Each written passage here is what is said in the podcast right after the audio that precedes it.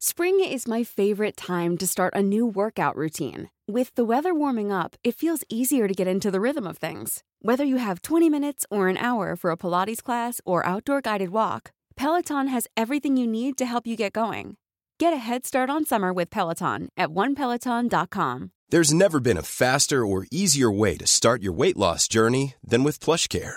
PlushCare accepts most insurance plans and gives you online access to board-certified physicians who can prescribe FDA-approved weight loss medications like Wigovi and Zepbound for those who qualify. Take charge of your health and speak with a board-certified physician about a weight loss plan that's right for you. Get started today at plushcare.com slash weight loss. That's plushcare.com slash weight loss. plushcare.com slash weight loss. Everyone knows therapy is great for solving problems, but getting therapy has its own problems too, like finding the right therapist, fitting into their schedule, and of course, the cost. Well, BetterHelp can solve those problems. It's totally online and built around your schedule. It's surprisingly affordable too. Connect with a credentialed therapist by phone, video, or online chat, all from the comfort of your home. Visit betterhelp.com to learn more and save 10% on your first month. That's BetterHelp, H E L P.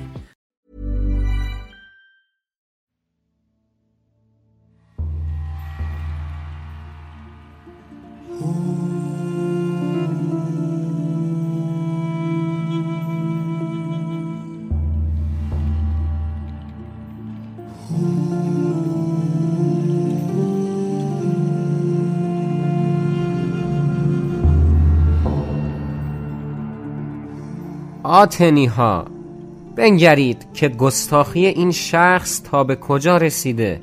برای شما جای انتخاب بین عمل یا بیعملی باقی نگذاشته رجزخانی می کند و حرفهای گنده می زند به آنچه فتح کرده راضی نیست همیشه در حال بلعیدن بیشتر است.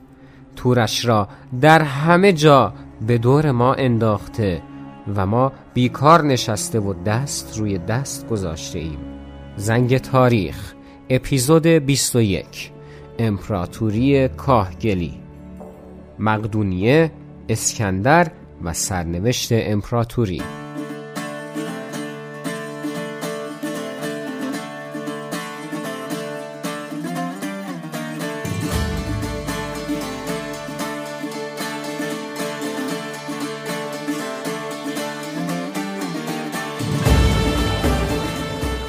زنگ تاریخ یک سفر هست. سفری در دنیای تاریخ از نقطه آغاز تا جایی که هستیم و پایانش رو نخواهیم دید. تنها انتظاری که از شما همسفران داریم این هست که در این راه همراه ما باشید. زنگ تاریخ رو دنبال کنید راجع به مطالبی که میشنوید نظر بدید و بهترین حمایت این هست که پادکست رو به دوستان خودتون معرفی کنید. در اینستاگرام هم همراه ما باشید. اگر احساس می‌کنید زنگ تاریخ اونقدر ارزشمند هست که بخواید ازش حمایت مالی کنید لینک درگاه حمایت رو در توضیحات همین اپیزود براتون قرار دادم.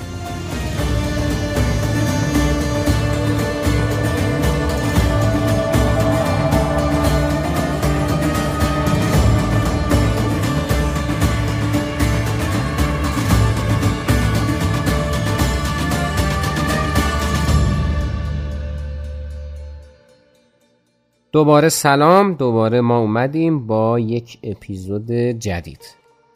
اپیزودی که دیگه پرونده یونان رو می‌خوایم ببندیم در این اپیزود و آخر همین قسمت چند تا کتاب هم درباره تاریخ یونان بهتون معرفی می‌کنم و می‌تونید بخونید و ازشون لذت ببرید. بدون هیچ گونه حرف اضافه بریم که شروع کنیم. در پایان این اپیزود یه چند کلمه حرف جدید متفاوت با اون حرفهایی که قبلا می‌زدم دارم که خوشحال میشم که اونها رو هم بشنوید. بریم که شروع کنیم.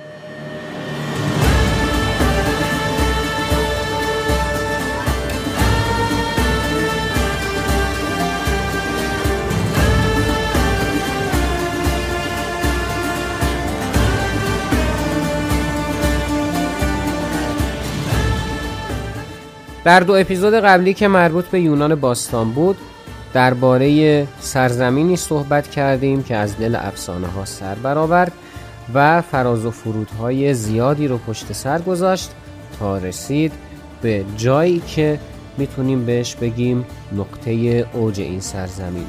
دو دولت شهر اصلی آتن و اسپارت سایر دولت شهرها رو در کنار خودشون جمع کرده بودند و گفتیم که تفاوت زیادی هم بین این دو دولت شهر وجود داشت. همین تفاوت بود که گفتیم باعث شد که این دو دولت شهر سرانجام با هم وارد جنگ بشن. راجع به رهبران آتن گفتیم. رهبرانی که هر کدوم سیاست مختلفی داشتند و سرانجام این سیاست ها بود که باعث شد یونان قدرت بگیره.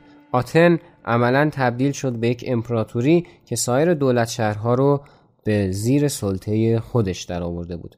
اما سرانجام پیروز جنگ نهایی اسپارت بود. اسپارتی که آتن رو شکست داد و به تصرف خودش در آورد اینجا بود که اپیزود گذشته زنگ تاریخ به پایان رسید. برای اینکه اپیزود جدید رو شروع کنیم سفرمون رو به یک سرزمین جدید انجام میدیم و راجع به یک حکومت جدید صحبت می‌کنیم. سرزمینی که می‌خوایم بهش سفر کنیم در شمال شبه جزیره یونان و بالکان قرار داره. توی نقشه اگر بالکان رو بزنید معلومه کاملا مشخصه. باید دنبال جایی بگردید به نام مقدونیه. مقدونیه به پایتختی پلا نقش مهمی در تاریخ جهان داره. حالا در قسمت پیش به صورت گذرا اشاره کردیم. چرا؟ و این دفعه می‌خوایم که کامل صحبت کنیم دربارش. اگرچه مقدونیه نزدیک به سرزمین یونان بود اما نژاد مردمانش با یونانی ها فرق می کرد و مقدونی ها تابع هخامنشیان بودند تا زمان اردشیر سوم هخامنشی که در فصل چهارم باز هم میگم که دربارش صحبت خواهیم کرد حکومت هخامنشیان مانع قدرتگیری مقدونیه می‌شد. اما بعد از مرگ اردشیر دو تا اتفاق بود که باعث شد که مقدونی ها قدرت بگیرند. اولی همین بود که دیگه مانعی برای کنترل قدرتشون وجود نداشت از سمت ایران. و دومی هم این بود که یونان حالا درگیر یک جنگ خونین شده بود و پس از اون بهترین فرصت برای مقدونی ها بود که بتونن تصرفات خودشون رو گسترش بدن. از نظر یونانی ها اصلا مردمان مقدونیه کلاسشون به این حرفا نمی‌خورد که جز یونانی ها باشن و در واقع یونانی ها اونها رو بربر میخوندن. وقتی از کلمه بربر صحبت می‌کنیم منظور مردمانی بودند که از نظر یونانی ها خارجی بودند و زبان اونها رو هم متوجه نمی شدن که البته معنی این کلمه بعدها در ادبیات تاریخی تغییر کرد که وقتی به موقعش برسیم سر وقت داستانش توضیح خواهم داد که چه تفاوتی کرد.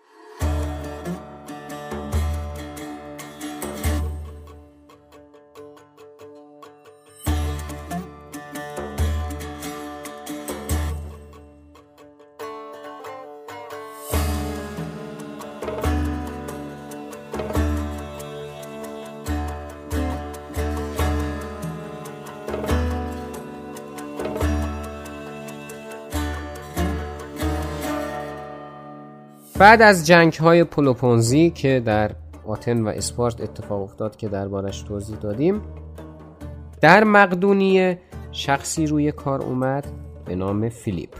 فیلیپ مقدونی از همون اول سوداهای بزرگ در سرش بود و در تلاش بود که دولت شهر گمنام مقدونیه رو به آوازه ای برسونه و بتونه که سری توی سرها داشته باشه. فیلیپ در سال 359 قبل از میلاد به قدرت رسید و در شهر پلا تاج گذاری کرد. دقت کنید که پلا در اینجا واژه مازندرانی به معنی پلو یا آن برنج آبپز دمکشیده خوشتم که با زرش و زعفران میل می کنید نیست. یکی از شهرهای مقدونیه هست که به عنوان پایتخت انتخاب شد. اوضاع نابسامان مقدونیه و عدم اتحاد قبایلی که اونجا وجود داشتن سبب شده بود که همونطور که گفتیم چندان نقش مهمی در تاریخ نداشته باشه. اما فیلیپ که البته فیلیپ دوم هست قبل از ایشون یک فیلیپ دیگه داریم که زیاد مهم نیست کاری باش نداریم. اما همین فیلیپ دوم که ما دیگه همین فیلیپ صداش می‌کنیم نمی‌خواست اینطوری باشه قضیه و می‌خواست که برتری خودش رو ثابت کنه به همین دلیل بود که در عرض تنها سه سال تونست قبایل مختلف مقدونی رو با هم متحد کنه و این مهمترین کاری بود که انجام داد. و به قدری قاطع بود در این کارش که به آسانترین شکل ممکن این اتفاق افتاد و قبایل مقدونیه با هم متحد شدند و زیر چتر امپراتوری فیلیپ دوم گرد هم اومدن. بعد از اینکه قبایل متحد شدن اقدام بعدی که فیلیپ انجام داد این بود که سپاه رو سر و سامون داد و ابتکارات جدیدی در زمینه ارتش انجام داد. یکی از ابتکاراتی که به خرج داد این بود که فالانج ها رو تکمیل تر کرد. حالا اینجا فالانج چیه؟ باید بهتون بگم که یونانی ها یک آرایش نظامی داشتند که اینطوری بود که چندین صف از سربازان تشکیل می شدن که اینا نیزه های بزرگی در دست داشتند که حرکت می کردن و اینطوری بود که اون عقبی ها فشار می آوردن به صف های جلو و همین باعث می شد که با یه قدرت عجیب و غریبی بتونن که سپاه دشمن رو در هم بشکنن. این رو بهش میگن فالانج یا فالانکس. ما همون فالانج میگیم که آسون تر هست. فیلیپ کاری که کرد این بود که اومد به اون عقبی ها نیزه های بلندتری داد که نیزهشون به جلوی ها هم برسه. همین مسئله باعث می شد که دیگه عملا هیچ کس نتونه که در سپاه مقدونیه نفوذ کنه. توجه فیلیپ به دولت شهرهای یونان جلب شد. و ابتدا از تصرف دولت شهرهای کوچیک شروع کرد تا اینکه بخواد برسه به آتن و اسپارت. اسپارتیا اگرچه در جنگ های پلوپونزی آتنی ها رو شکست داده بودند و تونسته بودند قدرت خودشون رو حفظ کنن اما بعد از گذشت مدتی دیگه اون اقتدار لازم رو نداشتن و همین دلیل بین دولت شهرها همینطور جنگ بود که اتفاق می افتاد و نتیجه این جنگ ها هم به جز ویرانی چیز دیگه ای نبود. همین مسئله باعث شده بود که دیگه آتن و اسپارت اون اقتدار گذشته رو نداشته باشن و همین دلیل نمی‌تونستن در برابر قدرت جدیدی که در حال شکل گرفتن بود مقاومت کنند و اون قدرت هم چیزی نبود به جز امپراتوری مقدونیه که گفتیم دیگه داستانش چی بود.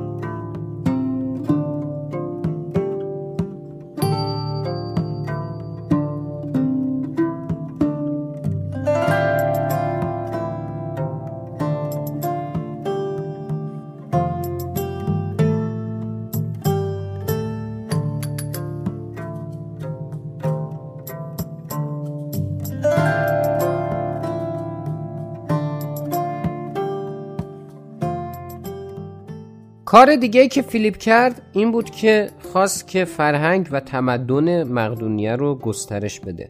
و برای اینکه بخواد فرهنگ و تمدن مقدونیه رو گسترش بده می‌خواست که الگو برداری کنه و وام بگیره از فرهنگ یونان که درباره اون قبلا به صورت کاملا مفصل صحبت کردیم.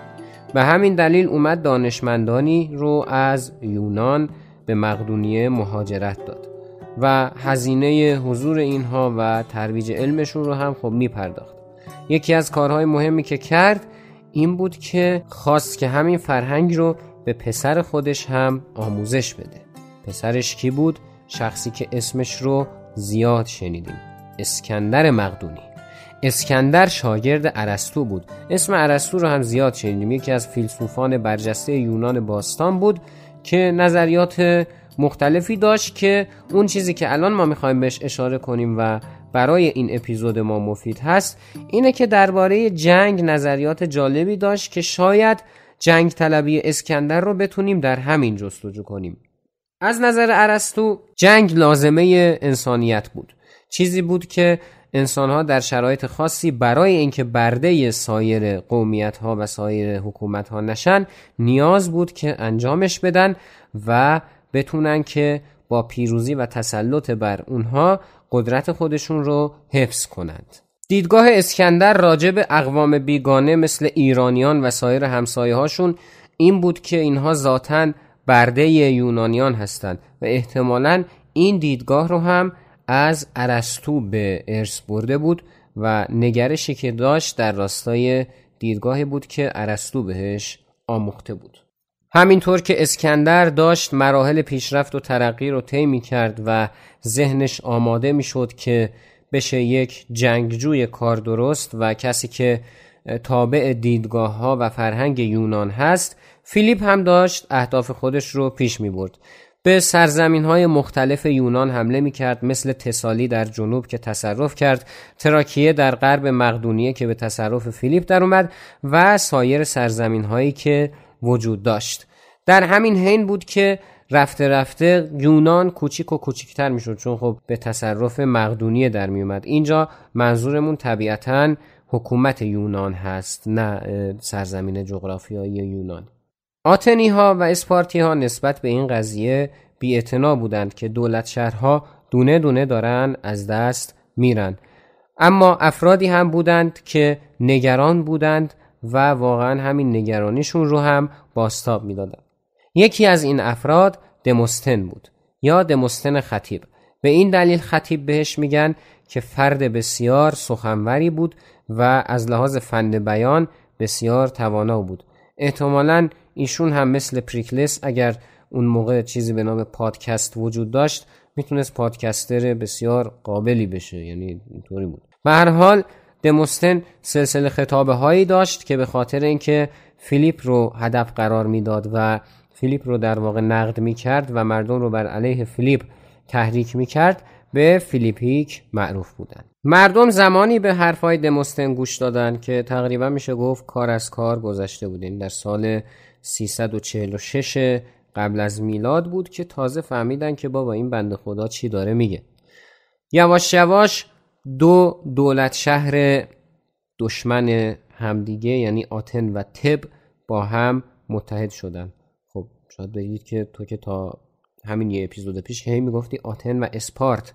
چه اتفاقی افتاد الان میگی آتن و تب اینجا باید بهتون بگم که اسپارت از تب شکست خورد در همین دوره هایی که داریم ازش صحبت می‌کنیم و تبدیل شد به دولت شهر معمولی که مثل خیلی از دولت شهرهای دیگه که اصلا اسمی ازشون نمی‌بریم و جایگاه اسپارت هم به همون حد تنزل پیدا کرد اینها با هم متحد شدن و در سال 338 قبل از میلاد بر علیه مقدونی ها وارد جنگ شدند. در میدان جنگ اما اتفاق دیگری افتاد. همین فالانج های مقدونی ها که بهتون گفتم تونست که یونانی ها رو شکست بده. آتنی ها که همون اول عقب نشینی کردن اما تبی ها مغرورانه به جنگ پرداختن و اصلا کلا فاز جنگ طلبی و اینای رشادت و این صحبت هایی که می‌کنن از اینا داشتن. به همین دلیل هم تا آخرین نفر کشته شدن. زمانیه که اسکندر 18 سال داره و در همین حین بود که سرانجام فیلیپ مقدونی به آرزوش رسید. فتح کامل یونان. دیگه آتن اسپارت یا تبی هم در کار نبود که بخواد جلوی فیلیپ رو بگیره.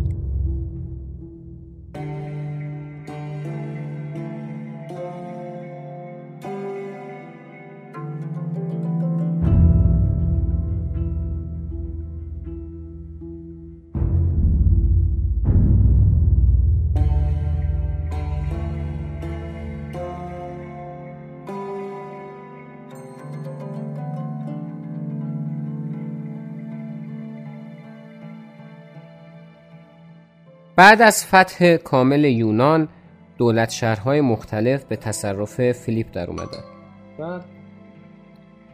بعد؟ از فتح یونان دولت شهرهای مختلف به تصرف فیلیپ در اومدن. فیلیپ مقدونی حالا به سراسر قلمرو یونان احاطه و تسلط داشت. گفتیم که کلاس یونانی ها بالاتر از اینا بود که بخوان مقدونی ها رو به عنوان پادشاه خودشون بزرگ خودشون به هر حال بپذیرن. به همین دلیل هم بود که فیلیپ تصمیم گرفت که کاری بکنه که یه اتحادی بین اینها برقرار کنه. و اون کاری که خواست بکنه این بود که یک دشمن مشترکی رو برای همه دولت شهرهای یونانی بتراشه. و خب احتمالا بتونید حدس بزنید که اون دشمن مشترک کیه. یک امپراتوری بزرگ که در شرق یونان فعالیت می‌کرد و به حیات خودش ادامه می‌داد امپراتوری هخامنشیان و ایران. فلیپ کاری که کرد این بود که بزرگان دولت شهرها رو در کورنت جمع کرد همون کورنتی که قبلا راجبش صحبت کردیم و گفت ما باید بر علیه ایران وارد عمل بشیم و اینکه نمیشه که یه کشوری باشه بغل ما همینطوری روز به روز قدرت بگیره و اینا. و اونا هم گفتن باشه. و در همین راستا مقدمات حمله به ایران فراهم شد. سپاه و اینا رو داشتن گرد می آوردن که این کار رو انجام بدن. در سال 336 قبل از میلاد. اما یه اتفاقی افتاد که هیچ کی فکرشو نمی کرد اونم این بود که فیلیپ مقدونی به قتل رسید. طبق منابعی که در دست داریم اطلاعات زیادی از هویت قاتل فیلیپ مقدونی در دست نیست. اما یک سری گمان زنی های وجود داره که احتمالا اسکندر با همدستی مادرش اولمپیاس این کار رو انجام دادن. خب فیلیپ که فیلش یاد هندستون کرده بود در نتیجه شلوارش دوتا شده بود. یعنی به حال دو تا زن گرفته بود حالا. و یک پسر دیگه از اون زن دومش داشت و اسکندر و مادرش هم گفتن ایوا نکنه یه وقت اینو بخواد به عنوان جانشین انتخاب کنه و اسکندر ما اصلا کلا هیچ. این بود که دست به اقدام زدن و فیلیپ رو کشتن. به همین سادگی. و اسکندر 20 ساله به عنوان پادشاه مقدونیه تاجگذاری کرد. طرف 20 سالش بوده پادشاه بوده. حمله های آنچنانی می‌کرده. بعد من با این سن و سالم نشستم برحال اسکندر کاری که کرد این بود که خواست ادامه راه پدرش رو بره. به همین دلیل به داریوش سوم پادشاه هخامنشی پیغام داد که همه خزانه و قدرت و قلمرو حکومت تو در اختیار منه و آماده باش که دارم میام.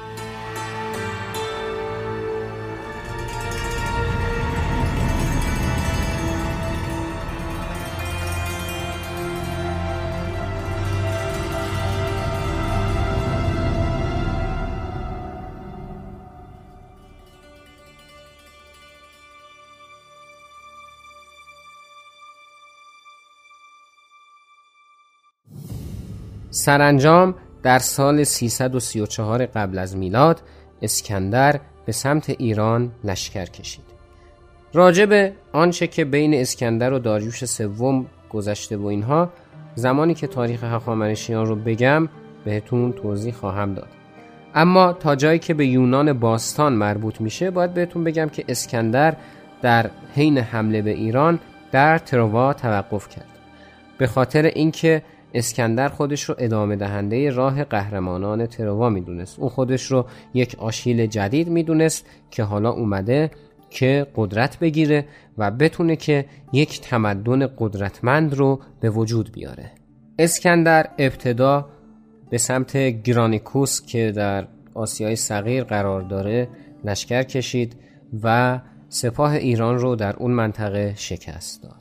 سپس در ایسوس که اون هم در آسیای صغیر هست شکست دیگری رو به ایرانی ها وارد کرد و از اونجا به سمت فلسطین لشکر کشید و شهر سور رو تصرف کرد در ادامه به سمت مصر حرکت کرد مردم مصر اسکندر رو آزادی خواه می دونستند. چرا؟ به این دلیل که مصر در تصرف ایرانیان بود و وقتی که اسکندر به سمت مصر حرکت کرد مردمش اون رو شخصی می‌دونستند که قرار هست این سرزمین رو از دست ایرانی ها نجات بده و به همین دلیل مصر بدون جنگ تصرف شد. شاید در طرز فکر همه ما پیش از اینکه بخوایم متون تاریخی رو بخونیم و آشنا بشیم با اسکندر و کلا کارهایی که انجام داد به خاطر اون ارق ملی که داریم و به خاطر اون حالت وطن پرستانه که داریم که طبیعی هم هست اسکندر رو شخصی قارتگر بدونیم که هر جا می رسید ویرانی به بار می آورد اتفاقا اسکندر تخت جمشید رو هم آتیش زد طبق چیزی که در منابع وجود داره. اما نکته ای که درباره اسکندر وجود داره چقدر اسکندر اسکندر گفتم. نکته ای که دربارش وجود داره این هست که اسکندر به ویرانی علاقه نداشت.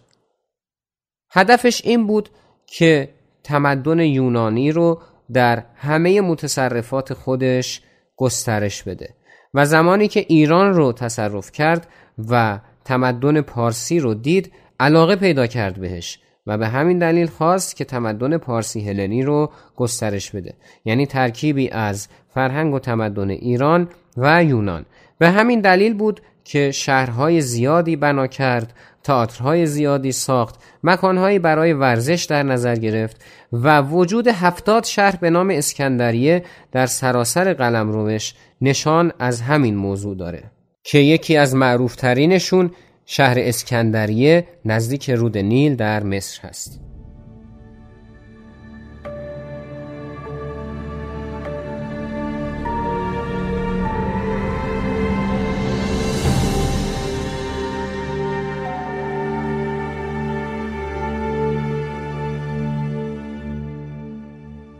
مکان برای اینکه در آن شهری بنا شود به نظرش خیلی خوب رسید محدوده را خودش علامت گذاری کرد و نشان داد که کجا باید بازارگاه ساخته شود کجا معبدها بنا شوند و باید چند تا باشند و به کدام خدایان یونانی اختصاص یابند. روحانیان مصری به اسکندر گفتند که این شهر از هر جهت پر رونق خواهد شد. پیشگویی این روحانیان درست از آب درآمد. اسکندریه در گذر زمان به یکی از بزرگترین مراکز تجاری و فرهنگی جهان باستان تبدیل شد.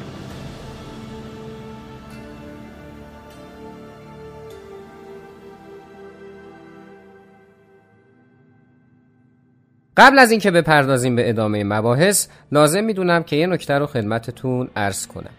بهترین حمایت از زنگ تاریخ و هر پادکست فارسی دیگه ای شنیدن اون معرفی کردنش به دوستانتون و بازخورد دادن به چیزی هست که میشنوید. حالا با کامنت دادن راجع به اپیزودی که دارید میشنوید لایک کردن اپیزود و البته که معرفی کردنش به دوستانتون. همچنین فالو کردن اینستاگرام زنگ تاریخ کاری هست که بسیار باعث خوشحالی و خرسندی ماست چون اونجا بحث های جالبی داریم و دوستان خوبی رو هم از زنگ تاریخ پیدا کردیم و دور هم یه جمع خیلی خوبی رو تشکیل دادیم که خوشحال میشیم شما هم به ما بپیوندید. اگر دارای کسب و کاری هستید که احساس می‌کنید حدود 11 هزار شنونده زنگ تاریخ بستر خوبی هستند برای اینکه کسب و کار شما تبلیغ بشه می‌تونید جهت sponsoring به direct اینستاگرام زنگ تاریخ پیام بدید. همچنین اگر دوست داشته باشید می‌تونید به هر مبلغی که دلتون می‌خواد از زنگ تاریخ حمایت مالی کنید که درگاه حمایت مالی رو هم در توضیحات همین اپیزود به همراه لینک صفحه اینستاگرام خدمتتون قرار دادم. بعد از فتح مصر اسکندر تصمیم گرفت که سرنوشت ایران و امپراتوری هخامنشیان رو یک بار برای همیشه رقم بزنه و حکومت هخامنشیان رو از سر راه برداره. به همین دلیل از مصر بازگشت تا در مکانی به نام گوگمل که در نزدیکی رود دجله در کشور عراق امروزی قرار داره بخواد با داریوش سوم روبرو بشه. داریوش سوم هم که این خبر رو شنید سپاهی رو گرد آورد تا به مقابله با اسکندر بپردازه من درباره اعداد و ارقام دو سپاه صحبتی نمی کنم چون احتمال میدم که درباره یکی از دو سپاه اغراق صورت گرفته باشه. این هم به این دلیل هست که متاسفانه شرح تاریخ هخامنشیان رو یونانیان نوشتن و احتمالا به خاطر اینکه پیروزی اسکندر رو بزرگ جلوه بدن سپاه ایرانیان رو زیادتر از حد معمول در نظر گرفته باشن که مثلا بگن ما خیلی شاخ بودیم و تونستیم که یک سپاه به این بزرگی رو شکست بدیم و از این صحبت ها به حال استراتژی که داریوش سوم برای شکست اسکندر در نظر گرفت این بود که از عرابه های داستار استفاده کنه. عرابه های داستار یکی از اجزای سپاه هخامنشیان بودند که یک سری عرابه ها بودند که در وسط چرخشون تیغه هایی قرار داشت که با اینها از بین سپاه دشمن عبور می‌کردن و سپاهیان رو لطوپار می‌کردن. اما اسکندر که فالانج های قدرتمند رو در دست داشت ترسی از این قضیه نداشت. ابتدا کمانداران تیراندازی کردند و عرابه ها را از کار انداختند سپس فالانج ها بودند که به سمت سپاه هخامنشیان حمله کردند و به قلب سپاه زدند. اسکندر داریوش سوم را از دور دید که در مرکز سپاه قرار داره. با حمله سپاه اسکندر محافظان داریوش عقب نشینی کردند و خودش موند و عرابهی که برش سوار بود و چرخش میان اجساد کشته شدگان ایرانی گیر کرده بود. و همین دلیل عرابه رو ول کرد و سوار بر یک مادیان که مادیان هم یعنی همون ماده اسب از محلکه فرار کرد که فرار داریوش سوم در اکثر منابع ذکر شده. بعد از فرار داریوش سپاه ایران ضعیفتر و بیانضباطتر شدند و دست به عقب نشینی زدند و در همین حین بود که سپاهیان اسکندر اونها رو تعقیب کردند و شکست سختی رو بهشون وارد آوردند. سپس اسکندر به سمت بابل لشکر کشید. بابل هم خب در عراق قرار داره. کلا منطقه بین النهرین تمدن خیزه که راجع به اینها هم بعدا صحبت خواهیم کرد. بابل هم که نتیجه جنگ گوگمل رو دیده بود بدون هیچ مقاومتی دروازه ها رو باز کرد و اسکندر و سپاهش تونستند که شهر رو تصرف کنند. بعد از اون شهرهایی مثل شوش، پاسارگاد، تخت جمشید که اونجا قرار داشت و همه اینها به تصرف اسکندر در اومدن. یکی از فرماندهان هخامنشی به نام بسوس به خاطر اینکه می‌خواست خود شیرینی کنه و برای اسکندر خوشخدمتی کنه داریوش سوم رو هنگام فرار دستگیر کرده بود و اون رو کشته بود. اسکندر بر این باور بود که در یک جنگ پادشاه مغلوب باید به دست اون پادشاهی که پیروز شده کشته بشه. و همین دلیل دستور داد که بسوس رو اعدام کنن اونطور که در منابع گفته میشه دستور داد که دو تا درخت رو خم کنن و دست و پاهای بسوس رو به این دو تا درخت ببندن بعد درخت رو رها کردن و بدن بسوس از وسط به دو نیم تقسیم شد.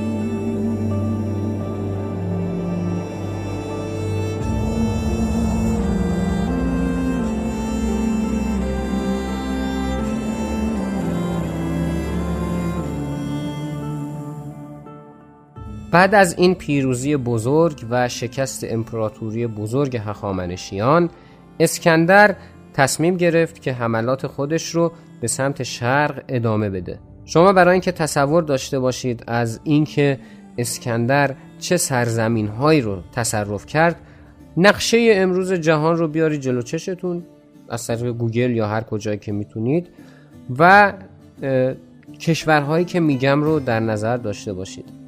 از یونان همین یونان امروزی علامت بزنید و بیاید و از اونور برسید به سمت هند و از شمال هم تا مصر به پیش برید و دیگه این ورم هر چیزی که مربوط به خلیج فارس هست رو تصرف کنید. به استثنای عربستان که خب حالا در اون دوره این سرنوشت دامنگیرش نشد. یعنی اینکه اسکندر یونان عراق از اون سمت آذربایجان روسیه کنونی نمی‌دونم مصر افغانستان پاکستان و حتی هند رو تصرف کرد. اسکندر که ولکن ماجرا نبود و می‌خواست خیز برداره به سمت شرق آسیا و چین و ژاپن رو هم تصرف کنه سپاهیانش اعتراض کردن و خسته از جنگ بودن به حال و گفتند که دیگه بسه. به همین دلیل اسکندر تصمیم گرفت که با اکراه و علیرغم میل باطنیش اونها رو به ایران برگردون Life is full of awesome what ifs and some not so much, like unexpected medical costs. That's why United Healthcare provides Health Protector Guard fixed indemnity insurance plans to supplement your primary plan and help manage out of pocket costs. Learn more at uh1.com. Burrow's furniture is built for the way you live. From ensuring easy assembly and disassembly to honoring highly requested new colors for their award-winning seating, they always have their customers in mind. Their modular seating is made out of durable materials to last and grow with you. And with Burrow, you always get fast, free shipping. Get up to 60% off during Burrow's Memorial Day sale at burrow.com slash ACAST. That's burrow.com slash ACAST. burrow.com slash ACAST. می‌بینم که شما مقدونی ها و نیروهای متحد دیگر با روحیه سابق از من در خطرها پیروی نمی کنید. شما را گرد هم فرا ام تا یا شما را به پیشروی متقاعد سازم یا شما مرا به بازگشت متقاعد سازید. کسانی که رنج و سختی را تحمل می کنند و جسارت خطر کردن را دارند به اعمال افتخارآمیز دست می‌زنند چه زیباست با شجاعت زیستن و به هنگام مرگ نامی جاودان از خود بر جای گذاشتن.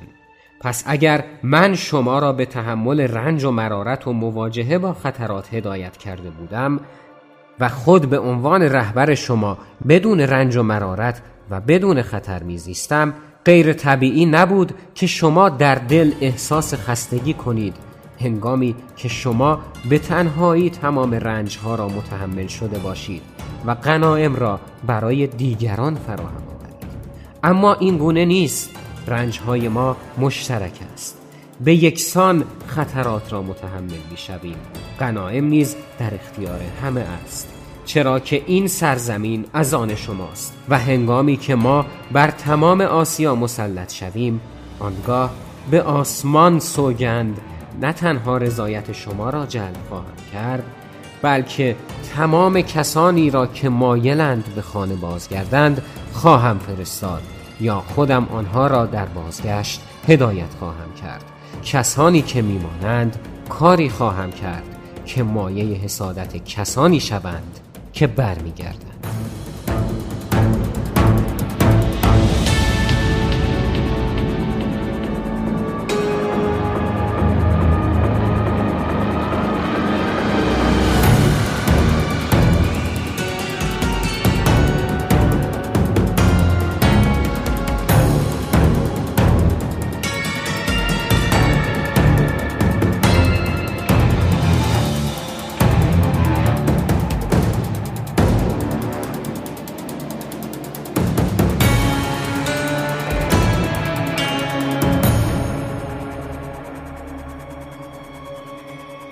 گفتیم که اسکندر دوست داشت که تمدن پارسی هلنی رو شکل بده و راجع به تمدن پارسی هلنی هم صحبت کردیم.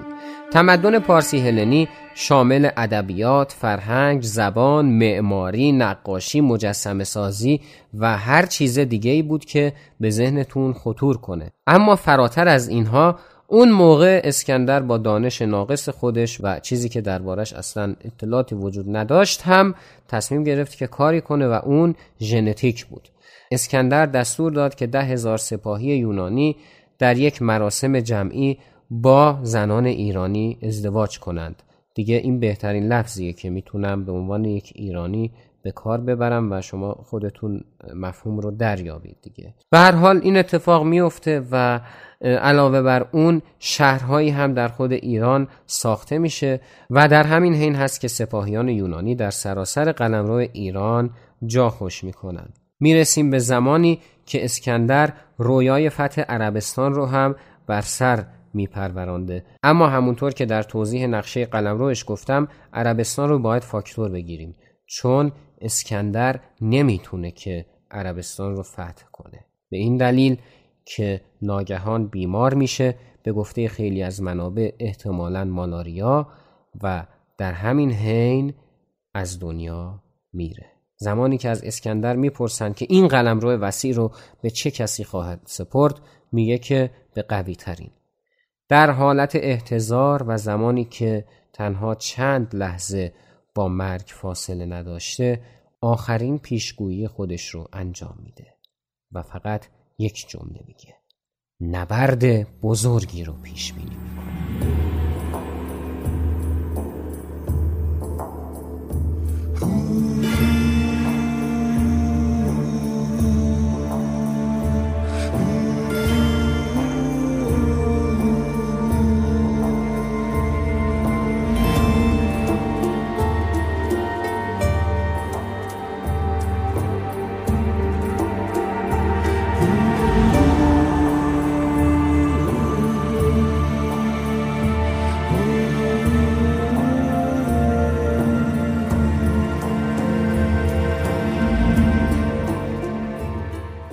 اسکندر ده سال حکومت کرد.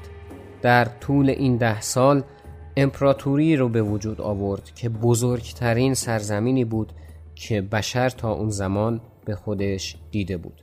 اما بعد از مرگ اسکندر اتفاقات دیگه ای افتاد. اسم این اپیزود رو گذاشتیم امپراتوری کاهگلی.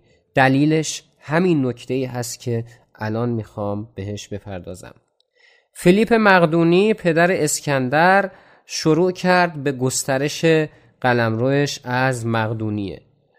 شروع و خواستگاه داستانی که تا الان در این اپیزود روایت کردیم از مقدونیه بود. بعدش اسکندر اقدام کرد به فتح ایران و مصر و هند و هر جای دیگه ای که فکرش رو بکنید و با قدرت این امپراتوری بزرگ رو به وجود آورد. اما بعد از مرگ اسکندر اتفاق دیگه ای افتاد. اتفاقی که باعث پیدایش جنگ های مختلف شد. سرداران اسکندر هر کدوم ادعای حکومت بر قلمروی رو داشتن مصر دست یکی بود ایران چند تیکه شده بود و هر تیکش دست یک نفر بود و از هر سمتی جنگ در گرفته بود و اون امپراتوری فرو پاشیده بود.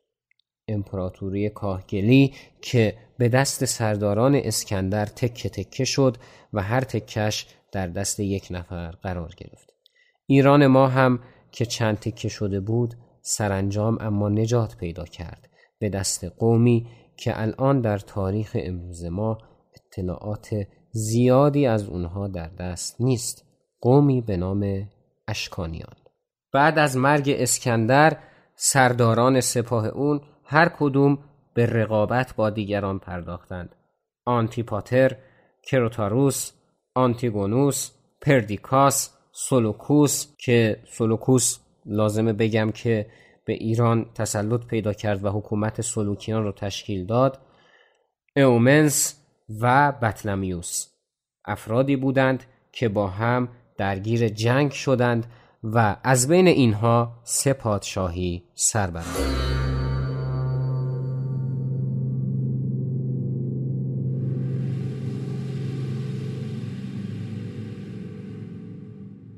آنتیگونوس میکوشید با یک سپاه و یک ناوگان پیش از بطلمیوس به مقدونیه برسد. اما بطلمیوس او را بین راه با کشتیهایش متوقف کرد و به نبرد پرداخت. کشتی های دیگر هم بودند و برخی نیز از هراکلیا فرستاده شده بودند. کشتی بود به نام لئونتوفروس که به خاطر اندازه و زیباییش خیلی ستایش می‌شد. در این کشتی صد نفر در هر ردیف پارو می زدند که به این ترتیب در هر طرف هشتصد نفر می شد. جنگ که در گرفت بطلمیوس پیروز شد و ناوگان آنتیگونوس را برگرداند.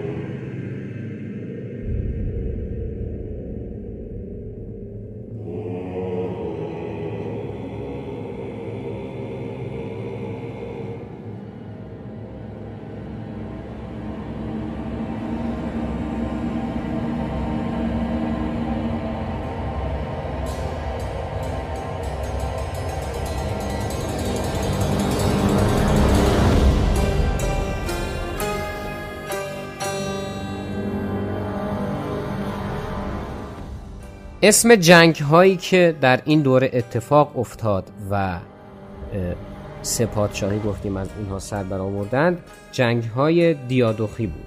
یکی پادشاه بطالسه بود که جانشینان بطلمیوس بودند که در مصر فرمان روایی می کردند بطالسه تلاش نکردند که در مصر همون دموکراسی یا مثلا اولیگارشی رو برقرار کنند و به جاش لقب فرعون رو که مربوط به پادشاهان مصر بود برای خودشون انتخاب کردند. اسکندریه یکی از بزرگترین شهرهایی بود که از حیث تجارت و کلا یک منطقه پلیتیک مهم بود. سلوکیه که فرزندان سلوکوس بودند گفتیم در ایران بودند که فرمانروایی می‌کردند یعنی سرزمین های شمال خلیج فارس و جایی که مرکز امپراتوری سابق ایران در دوره هخامنشیان بود. سولوکوس و پسرش آنتیوخوس اول خیلی تلاش کردند که شهرهای زیادی رو با الگوبرداری از دولت شهرهای یونانی برپا کنند. دولت شهرهای یونانی همونطور که قبلا توضیح دادیم نیمه مستقل بودند و صرفا در امور مختلفی مثل مالیات و مسائل مهم از حکومت مرکزی پیروی می کردند. یه شهری به نام انتاکیه در شرق مدیترانه از اهمیت خاصی برای سلوکیان برخوردار بود و در نهایت پادشاهی مقدونیه که اون هم به دست وارثان آنتیگونوس افتاد و اونها بودن که فرمان میراندن اونها هم سیستمشون مثل سلوکیان بر مبنای بنا کردن پلیس بود و همون دولت شهر دیگه. و البته مسائل و مشکلات و چالش های زیادی هم داشتن. یکی از مهمترین چالش ها این بود که اینها همیشه با شورش مواجه بودن و انواع شورش ها رو تجربه می‌کردن در چیزی که در سه اپیزود گذشته گفته شد درباره تاریخ و تمدن یونان خلاصه همه اتفاقاتی بود که یونان در دوره استقلال خودش یعنی حکومتش به عنوان یک دوره مستقل پشت سر گذاشت. وقتی منظور میگیم مستقل یعنی اینکه خودش یک کشور بود دارای نظام اداری حکومت سیاست و هر چیز دیگه که مربوط میشه به اینا. اما این اتفاق زیاد پایدار نمود دوره شکل گرفت که در اون همه در تلاش بودند که اون تمدن یونانی رو بازیابی کنند.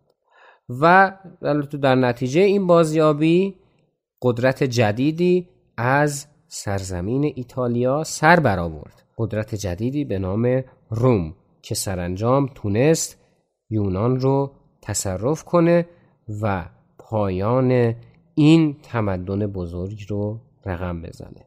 درباره روم در اپیزود بعدی مفصل صحبت خواهیم کرد و همین کاری که با یونان کردیم و مرحله به مرحله دربارش صحبت کردیم حالا از اپیزود بعد نوبت روم هست. اما آخرین بحث مربوط به یونان باستان مبحث فرهنگی هست که در دوره که در این اپیزود صحبت کردیم رایج بود و قرار هست که درباره مباحث فرهنگیش هم صحبت کنیم. بریم که عمیقتر بشیم در فرهنگ یونان باستان.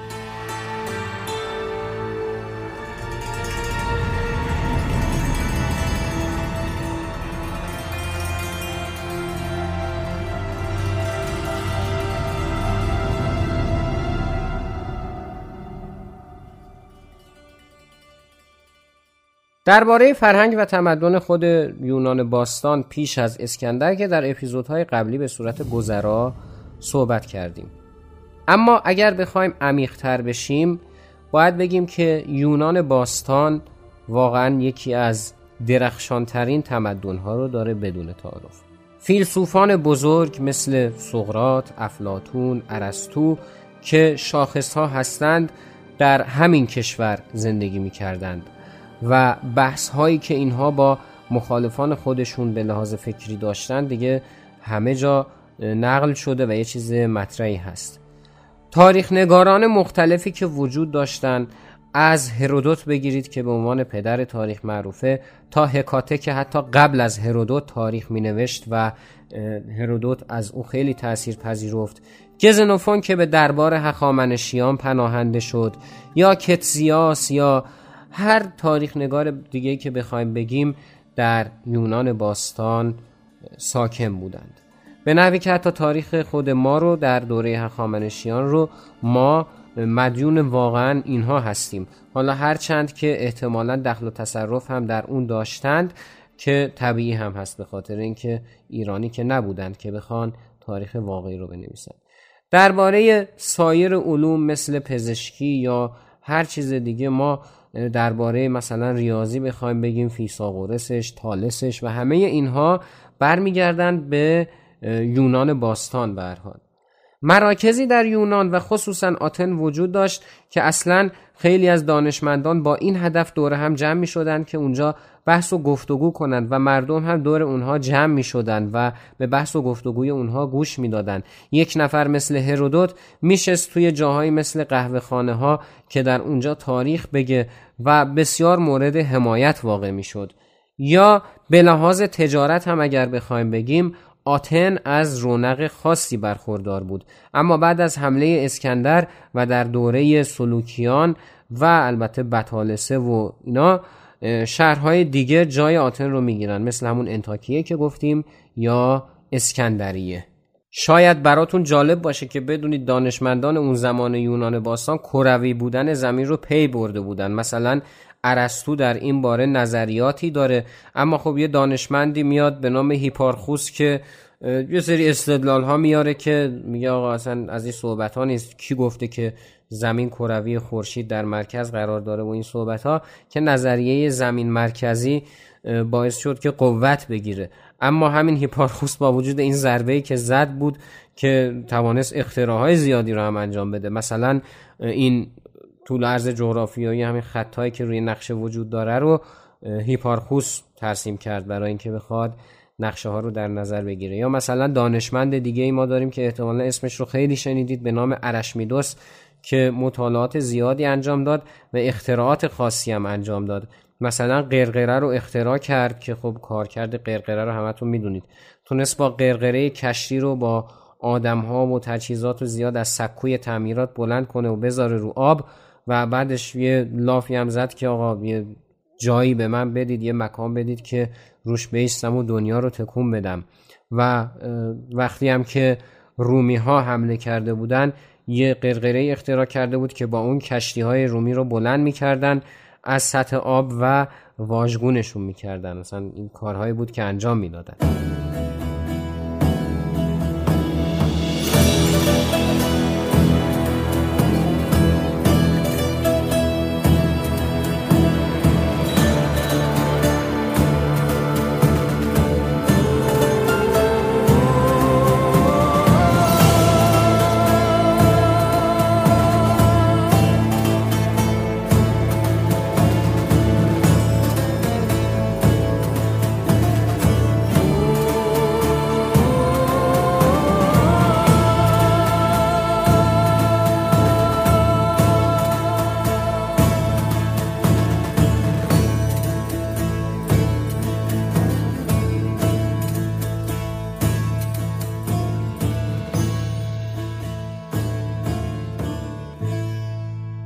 اما با وجود همه این کشفیات و این مباحث علمی و نظریاتی که وجود داشت خب خیلی از اونها به دست ما نرسیدن.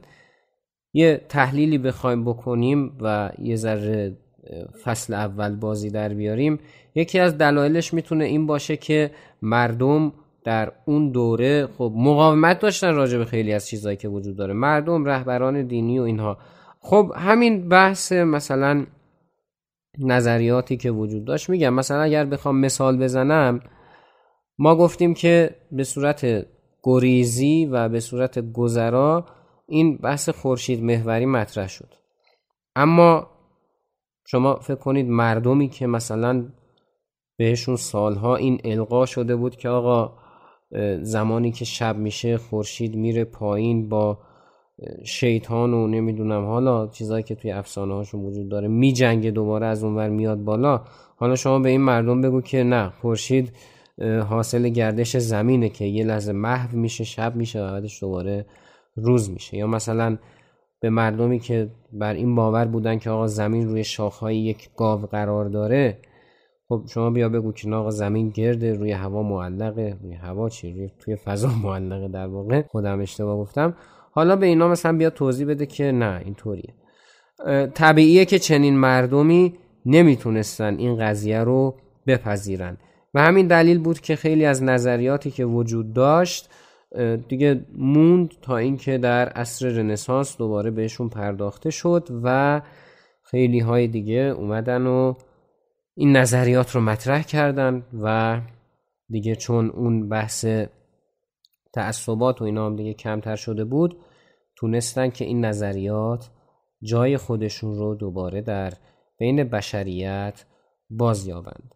از طرفی هم یکی از دلایل دیگه که احتمالا به دست ما نرسیدن این بوده که خب داریم راجع دوره صحبت می‌کنیم که یونان دیگه داره زوال پیدا می‌کنه. دیگه خبری از اون تمدن قدرتمند که در اواخر اپیزود 19 و اوایل اپیزود 20 گفتیم نیست. دیگه یونان داره نابود میشه. روم داره میاد. رومی که حالا در اپیزودهای بعدی خواهیم گفت که چه ها کرد. و یونان دیگه داره میره. از عرصه تاریخ داره رخت برمیبنده کشوری به نام یونان. و خب همین موضوع هم طبیعتا در این قضیه تاثیر داشته. حال پرونده تاریخ یونان بسته شد و تاریخ یونان شاید تنها تمدنیه که دیگه ما باهاش تا آخر زنگ تاریخ هیچ کاری نداریم. به جز زمانی که راجع به هخامنشیان و اوایل دوره اشکانیان می‌خوایم صحبت کنیم. یعنی با توجه خط سری که من برای زنگ تاریخ دیدم اصلا این دوتا دوره خیلی بخش کمی از زنگ تاریخ رو در, در بر می‌گیرن. و همین چون که دیگه ماهیت سیاسی خودش رو به عنوان یک کشور از دست میده و میشه یکی از زیر مجموعه های روم. در اپیزود بعد راجع به روم صحبت خواهیم کرد. بریم که بپردازیم به منابع تاریخی مربوط به یونان باستان.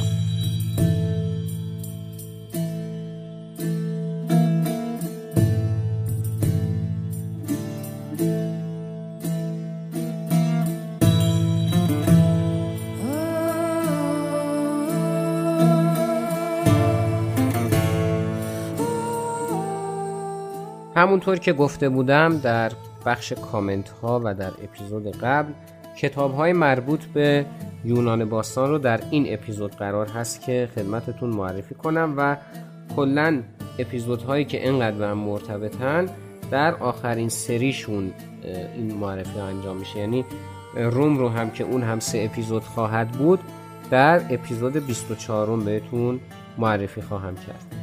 کتاب اولی که داریم قبل از اینکه البته معرفی کنم من این نکته بهتون بگم داخل پرانتز. کتاب های انتشارات قغنوس بسیار ارزشمند هستند. درباره تاریخ چون به بیان ساده دارن مطالب رو مطرح می‌کنن. و همین بیان سادهشون خیلی می‌تونه به ما کمک کنه که درباره تاریخ اطلاعاتی به دست بیاریم. یعنی خیلی گسترده تر از مباحثی که من اینجا بهتون گفتم. کتاب اولی که می‌خوام بهتون معرفی کنم و تقریبا مهمترین کتابی هست که میشه بهش اشاره کرد و خودمم خیلی برای این سه اپیزود ازش کمک گرفتم. کتاب یونان باستان هست نوشته دان ناردو. کلا این آی دان ناردو کتاب های مهمی برای یونان و روم داره که حالا کتاب های مربوط به یونانش رو من اینجا معرفی می‌کنم بهتون و کتاب های دیگه که داره رو به فراخور بحث دربارهش صحبت خواهیم کرد و در خیلی از موضوعات هم کتاب داره. مثلا تا درباره سیاه چاله هم شاید باورتون نشه کتاب داره. استوره های یونان و روم که به هر دو سری یونان و در حقیقت روم ما می‌تونه مرتبط بشه از آیه داناردو هست باز که اینم باز مربوط میشه به انتشارات قغنوس که می‌تونید مطالعش کنید. همین استوره های یونان و روم به صورت صوتی هم در فیدیبو موجود هست که نمی‌دونم که این اپیزود رو میشنوید ولی الان که من دارم ضبطش می‌کنم سی درصد هم تخفیف خورده توی فیدیبو که می‌تونید تهیهش کنید و مطالعش کنید. و البته یونان باستان هم به صورت صوتی باز موجود هست که اون رو هم می‌تونید مطالعه کنید. کلیات تاریخ فلسفه یونان این خصوصا برای اونایی که فصل اول زنگ تاریخ رو خیلی دوست داشتن. ببینید این واسه اوناست.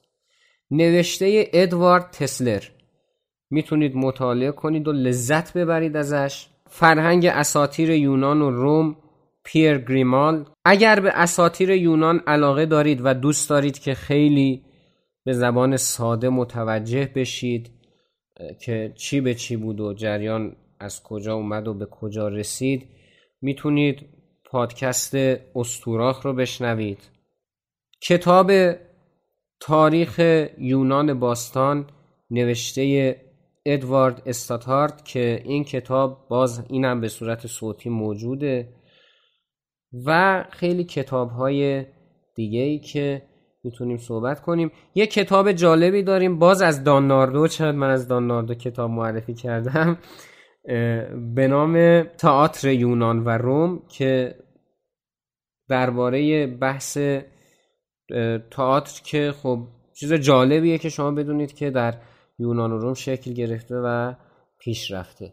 دیگه مبحث دیگه ای راجع به یونان نداریم و در اپیزود بعد راجع به روم مفصل صحبت خواهیم کرد. بریم که صحبت های پایانی رو داشته باشیم.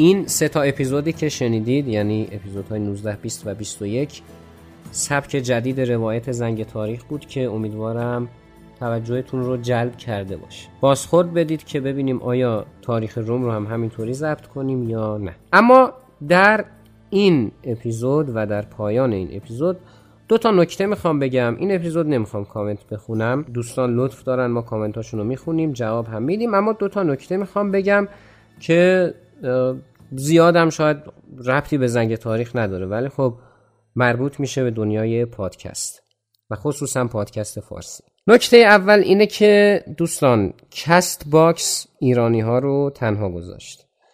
تا پیش از این ما یه سری روش های خوبی داشتیم که پادکست خودمون رو تبلیغ کنیم. مثلا حالا توی دسته بندی ها یا اون بالا می‌دیدین ها اسم چند تا پادکست میومد و اینا. قبلا به صورت سیستماتیک بود. یعنی ما خودمون درخواست می‌دادیم و این اتفاق میافتاد. الان به صورت الگوریتمی شده. وقتی صحبت از الگوریتم میشه این الگوریتم باید بفهمه که حالا زنگ تاریخ رو مثال می‌زنم از زنگ تاریخ. کل هر پادکستی که دوست دارید. الگوریتم بفهمه که باید به بقیه نشون بده. کاری که باید اتفاق بیفته اینه که این پادکست خودش اپیزود بده که اونو ما خودمون انجام میدیم. مشکلی نداره. اما همراهی شما شنوندگان عزیز رو هم لازمه. در کست باکس نیاز به کامنت بیش از پیش احساس میشه چون بسیار مهمه. یعنی حتما کامنت بدید. یعنی برای پیشرفت پادکست بخوایم ازش استفاده کنیم و البته که هر یک کامنتی که ما می‌بینیم باعث دلگرمیه. و البته لایک کردن اپیزودها. ممکنه شما زنگ تاریخ یا هر پادکست دیگه رو زمانی بشنوید که گوشی رو پرت کردید یه سمت ما داریم حرف می‌زنیم و شما مشغول کارهای روزمره خودتون یا رانندگی یا نمی‌دونم هر چیز دیگه ای هستید. در این صورت هم بعدا که یادتون افتاد ممنون میشیم که نظر بدید دربارش. خیلی از دوستانم هستن که البته وسط کار میان و نظر میدن و اونام که دیگه خیلی لطف دارن. نکته بعدی که می‌خوام بگم همین الگوریتم و اینا اصلا اینا رو بذاریم کنار. شما الان کست باکس رو باز کنید خیلی کتاب های صوتی می‌بینید. عزیزان این کتاب های صوتی رایگان نیستند. اینها از طریق ناشران صوتی مختلف و از طریق مراجع مختلف فروش کتاب حالا ناشران صوتی مثلا بگیم آوانامه ماه‌آوا یا هر کدوم یا مراجعشون مثلا فیدیبو طاقچه نوار هر کدوم اینا با این هدف تولید میشن که این گوینده بند خدا اون تدوینگر عزیز دل ما اون ناشر به یه درآمدی از این طریق برسن. و ما هم طبیعی در قبال زحمتی که این عزیزان برای صوتی کردن این کتاب ها می‌کشند بالاخره کاری که کمتر کاری که می‌تونیم بکنیم اینه که این کتاب ها رو خرید کنیم. مبلغ آنچنانی هم نداره. الان دیگه 20 تومن 30 تومن که هزینه خیلی از این کتاب هاست واقعا پولی نیست. واقعا خیلی صادقانه بخوایم بگیم پول یه ساندویچ هم نمیشه یه بستنی هم نمیشه. خب؟ کتاب ها رو نمی‌دونم یک عده از افراد با چه هدفی میان اینطوری می‌ذارن توی کست باکس به صورت رایگان و بدونید که نویسنده اون کتاب گوینده اون کتاب ناشر این کتاب قلبا راضی نیست که شما و ما به صورت رایگان این کتاب ها رو بشنویم. و اگر هم عزیزانی هدفشون ترویج فرهنگ مطالعه است باید بهشون بگم که آقا شما یه کار خیلی قشنگی می‌تونید بکنید. اینه که بیاد این کتاب ها رو معرفی کنید و از همون معرفیتون پادکست بسازید اگر می‌خواید دیده بشید. خیلی خوبه این کار. به جای اینکه شما بیاید و عینا اون کتاب رو منتشر کنید و بقیه استفاده کنن. ممنونم از اینکه وقتتون رو در اختیار زنگ تاریخ قرار دادید و این اپیزود رو شنیدید. مثل همیشه بهترین حمایت از زنگ تاریخ نظر دادن درباره اون اپیزودی که شنیدید و لایک کردنش و معرفی کردنش به دوستانتون هست. همراهی شما عزیزان در اینستاگرام واقعا باعث خوشحالی ماست. می‌تونید فالو کنید اینستاگرام زنگ تاریخ رو و در مباحثی که اونجا راه میفته شرکت کنید و هر چیز دیگه که خودتون دوست دارید. و بهترین بهترین حمایت ها هم این هست که پادکست رو به دوستان خودتون معرفی کنید حالا به هر طریقی که می‌تونید. و بالاخره اینکه اگر هم دوست داشتید از زنگ تاریخ حمایت مالی بکنید لینک حمایت مالی در توضیحات همین اپیزود خدمت شما قرار داده شده. اپیزود 21 زنگ تاریخ رو شنیدید که در اردیبهشت 1402 تقدیمتون شد. تا اپیزود بعدی خدا نگهدار.